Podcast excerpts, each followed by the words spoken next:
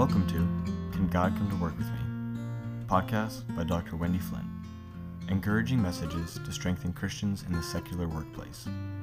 Join Dr. Wendy to learn how to navigate your biblical values in daily leadership decisions. Want to follow along with your devotional copy?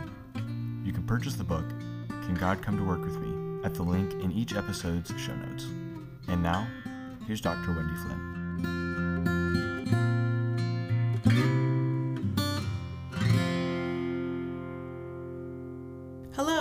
Today's message is titled A Covenant Relationship. The scripture verse is Genesis 9, verse 13. I have set my rainbow in the clouds, and it will be the sign of a covenant between me and the earth. The first time I ever heard the word covenant was very early in my marriage and about two years after my husband Terry and I accepted the Lord Jesus Christ, almost 50 years ago. We were going through a very difficult time emotionally and financially.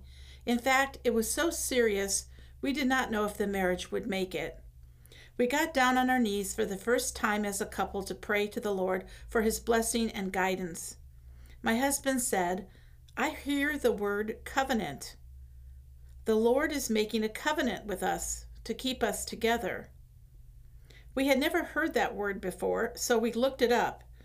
Covenant in Webster's dictionary means a formal, solemn, and binding agreement, a written agreement or promise under seal between two or more parties for the performance of some action to enter into a contract. We had such a peace in that moment that we knew no matter what the circumstances, God was not only going to work on our behalf, He was also going to prevent the enemy from destroying our marriage. The covenant will not work unless we participate in our part of the agreement. Many covenant promises in the Bible begin with, if you only believe. Our part of the covenant was to believe God's promise for our marriage. I could list over 100 trials and heartaches that our marriage endured over the past 50 years since we received that message, but we maintained our faith by holding to His promise in each and every situation and God kept his covenant with us. We learned that faith believes in the promises of God, not in what we were feeling in each challenge. At the time of the recording of this podcast, we just faced another challenge, and God was faithful to his word again. My husband had a heart attack a week ago in the middle of the night. I awoke to find him close to death. After calling 911, I laid hands on his chest and shouted multiple times, Jesus, help Terry! Jesus, help Terry!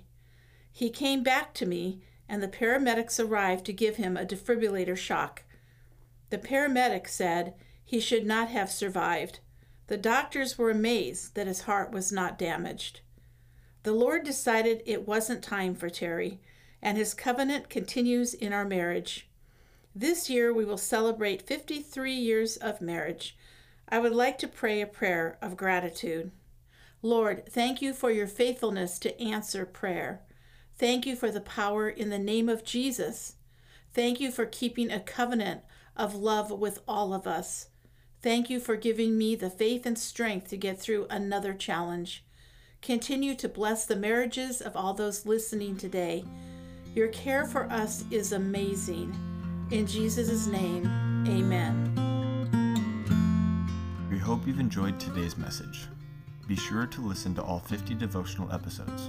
Additional information and resources can be found at wendyflint.com or the resources provided in the show notes.